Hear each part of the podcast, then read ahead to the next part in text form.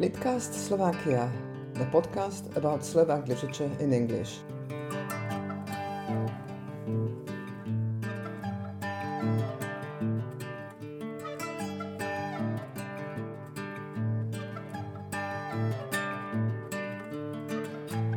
Welcome to the sixth installment of Litcast Slovakia. I'm Julia Sherwood, a literary translator based in London. And my guest today, Jonathan Gresty, is based in Prešov. Jonathan studied English language and literature at University of Durham and creative writing in Manchester, and he holds a PhD from the University of Prešov, where he now teaches English and translates from Slovak. Hi, Jonathan. Hello. Welcome to Litcast Slovakia. Hello, Julia. Hi. So, how are you and how have you got through these strange pandemic stricken times? Uh, Slovakia has fared better than the UK, but still, I guess it, it has affected your daily life and plans. I've quite enjoyed it actually. I mean, it's been very quiet. I've welcomed the fact that there's a lot less traffic on the roads. I've listened to the birds for the first time in many years. It's felt a bit like Slovakia felt when I first came out here in the 1990s. Kind of quiet, lots of people walking around, not many cars. So I've enjoyed it. Hmm, that's nice to hear. So most people have concentrated on the negative sides, but uh, uh, so you've uh, come in the 1990s, and um, since then you did your PhD on uh, translation of Slovak tourism texts into English. Now, everyone who's visited Slovakia has probably noticed that the quality of English language information for tourists leaves something to be desired. Why do you think that is? And can you give some examples of the typical problems you found? And uh, can you say a little bit about the Skopos theory that you used in your research? Uh, Skopos theory is an interesting um, approach towards translation, um, and basically, it gives the translator more latitude to adapt the source text to meet the needs of the target audience. So, for example, and with tourist texts, it's especially relevant. You select information from the source text which you think is interesting for the target text, target audience. You don't just translate everything willy nilly.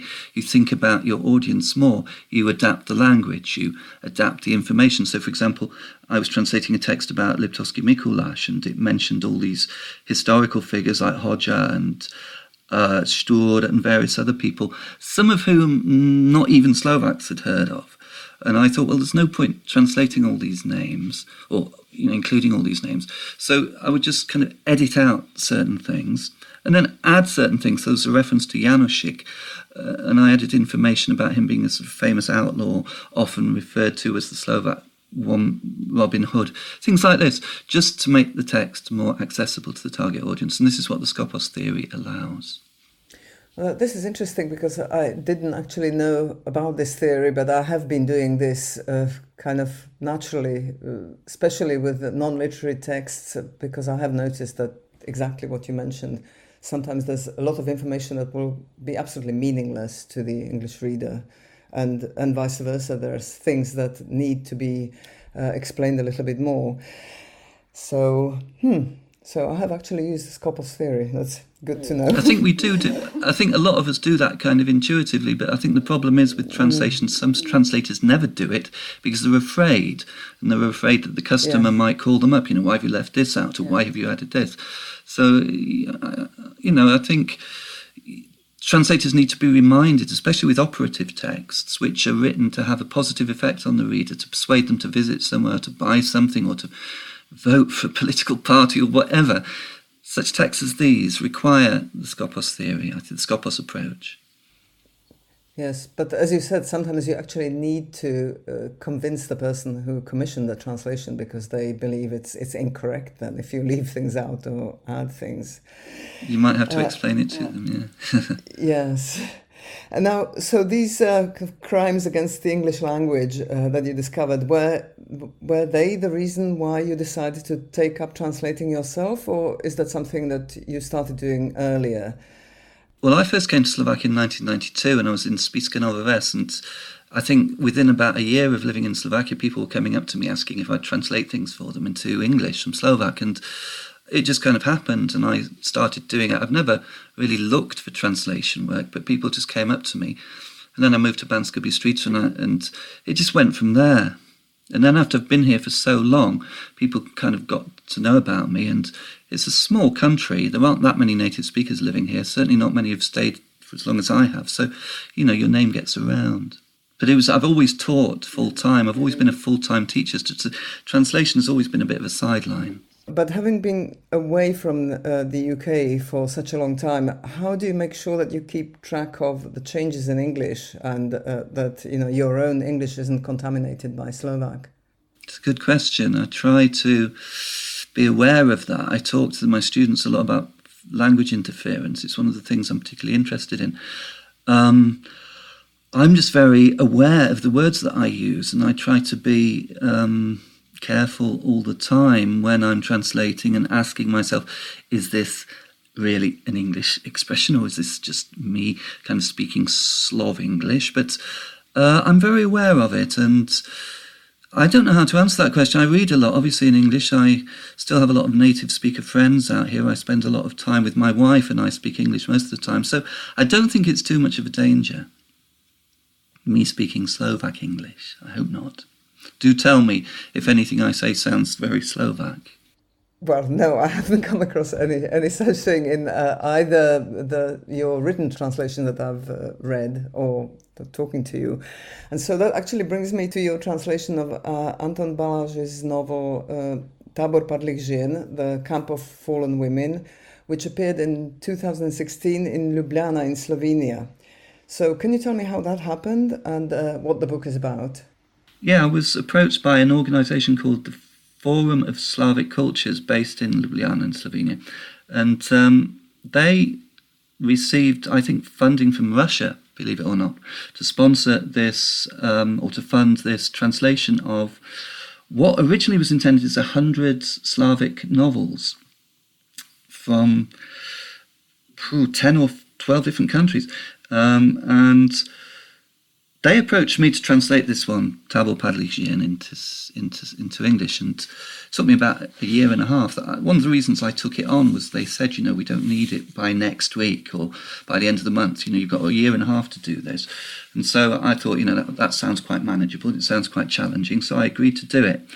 And uh, I worked on it. And it's an interesting novel because I think it's interesting in two ways just to, just to introduce it briefly, it's set in the 19, 1947 48, 48 in fact, 49, uh, after the communist coup, and it describes the arrest of this these prostitutes in Bratislava in Vydrica, and then being in, interned in a labour camp near to uh, Nováky, one which really existed, where there were lots of other groups of sort of asocial types, you know, according to the communists. There was a Roma community, there was a partisan community, there were priests and various other sort of misfits under the new regime. And it kind of describes life there and various um, incidents which went on. It's a kind of satire on communism. It's a very boisterous novel. It's quite pornographic in parts. There's a lot of sex in it. There's a lot of um, dialogue in it, lots of sort of vulgarity, but it's quite nice. I mean, it's quite interesting and lively, and it was fun to translate because it gave me a lot of insight into different aspects of the early communist regime. Um, it's a bit sprawling and chaotic, the novel. I think there are lots of sort of plots and subplots which he starts and doesn't really resolve very well. But I also think it's very interesting from the historical point of view in that it, it's it was written very soon after the Velvet Revolution. So it kind of gives you an insight into the atmosphere in Slovakia then. So suddenly authors have the opportunity to write all this kind of satire about the communist regime, which of course had been strictly forbidden just a year or two before. The sort of explicit erotic scenes are things which he probably wouldn't have been able to get away with a few months or years before he wrote this book. So is this kind of a bit like a little bit like Rivers of Babylon. Is, is this kind of the Pandora's box has been opened, and so the genie, the lamp, you know, the the bottle has been opened, and suddenly he can kind of say what he wants, write what he wants, and you feel that kind of euphoria coming through. but it's a bit of a chaotic novel. I mean, I don't know if I would recommend it uh, as, as sort of a, a masterpiece of Slovak literature, but it's fun, and people who are interested in that era should read it, certainly. The book that you translated more recently, uh, Jana Bodnárová's novel Náhrdelník obojok, uh, is a very different kind of book, although it's also based on a dark chapter of 20th uh, century history in Slovakia. So, what was it like working on this book, and can you introduce it briefly? Yeah, this was a very different book. It's much more poetic. It's much more kind of quiet. It's introspective, sort of sensitive, introverted. I think as a novel, it's kind of this this, this, this lots of um, dialogues between these two women characters. There are just it's really just two women who um, are friends, uh, different generations, but they are kind of connected by family as well, and it traces their lives from before the Second World War right up to when the novel was written, in, about seven or eight years ago. Um, and it's kind of written in the form of different fragments and you, the kind of flashbacks and then leaps forward in time. It's a bit like a kind of jigsaw puzzle. It all kind of comes together at the end. But it's very interesting. It's set in Liptovský Mikuláš, even though she doesn't, Jana doesn't specify, she doesn't state that it's Liptovský Mikuláš, but it is very much based on that town where she herself grew up. And there's a lot of colour in it. There's a lot of local colour. You feel the atmosphere. The the the Jewish community in the first in, uh, from between the wars is is described quite nicely, quite evocatively. Uh, communism is dealt with. The the 1960 uh, events of '68 are touched upon. Um, but it's all very kind of artistic and poetic. It's not nearly as explicit or satirical as The Camp of Fallen Women. It's a very different book. But I enjoyed doing that because Jana's a kind of friend of mine, so I was able to talk to her while I was translating and discuss things with him. I didn't really know Anton Baláž until after I'd translated the novel. I did meet him and liked him. He he's more of a journalist. Baláž is more of a journalist, whereas Jana is more of a poet, and so it's a very different experience. It looks like next year it will be published in the UK. Yes, I was just going to say uh, UK. Well, in India, actually, it's uh, Seagull Books uh, is the publisher. So let's hope that it all works out according to plan. Yeah. So, uh, over the past few years, you've translated excerpts from literary works by a huge range of Slovak authors for the Slovak Literary Review and books from Slovakia. Uh, did you come across any books that you think might be of interest to Anglophone readers and that you would like to translate yourself or that you think should be translated into English? That's a very good question because the problem there is knowing on the basis just of two or three pages how good the whole novel is. Uh, so that makes it very difficult for me to judge because they've obviously chosen these short extracts which will catch the attention of the reader. But to, to then draw, you know, sort of form a uh, conclusion about the whole novel just on that is tricky. But I personally like novels, uh, Slovak novels, which give me some insight into how life used to be here and you know open my eyes about certain events which took place here, which we don't know very much about. And one novel which caught my attention was called um, Nezabudnite na Labute, and Don't Forget the Swans, by a Prešov writer called Peter Juščák. And this tells the remarkable story of this young woman in Poprad who was arrested by the Soviets um, during the First, Second World War after the Red Army came through. They found a a painting of, or a photograph, photograph of Hitler in her attic. And on the basis of that, she was arrested. Also, she'd she had had a relationship with a German soldier, and she was arrested and tran- transported to a gulag in the very easternmost part of Siberia, um, where she then gave birth to a child in this labor camp. They were then freed from the labour camp in the 50s after Stalin's death and came back to Slovakia. But this boy kind of grew up not knowing who his father was, and after, only after his mother died did he find out the whole story. And then he started looking into, you know, the uh, his, who his who his father was, and he then managed to find out. And this is all a true story, which Juščák has uh, researched in great detail. And he tells the story of it in this novel, Don't Forget the Swans. and I think it's a fascinating story. It's an extraordinary story. However, and this is where I go back to Skopos, I'm going to say something now which some people might object to. I think that novel, a bit like The Camp of Fallen Women, would really benefit from some serious editing. And so I would suggest it would be good for publication in English because it's such a fascinating story, but with some degree of transcreation. So, dare I say it, someone like me or someone else who would take on the task of editing this, editing out certain things which aren't really very interesting, uh, reducing it perhaps in length, uh, and telling this story uh, for an Anglophonic audience. So, yes, I think that would be good, but with this kind of caveat. You have now spent about half of your life in Slovakia and have acquired a Slovak family. And you said in an interview that you've gone native and that sometimes you have trouble remembering your own Britishness. So, do you feel more Slovak now than English or British? Or how would you define your identity? I was talking to my wife about this yesterday, and she said to me, "You're definitely not Slovak." Um, so I can't make that claim, but I do feel kind of comfortable here. I don't. I feel kind of comfortably um, disconnected both from Britain and Slovakia, kind of culturally, to the extent that I don't really identify closely with either. I'm just happy being who I am here. Um, how can I put it? When I see British people, tourists in Prešov or in Slovakia, I don't really feel any desperate need to talk to them. When I meet the expat community here in Slovakia, I don't necessarily feel I've got more in common with them than I do with, with, with Slovaks.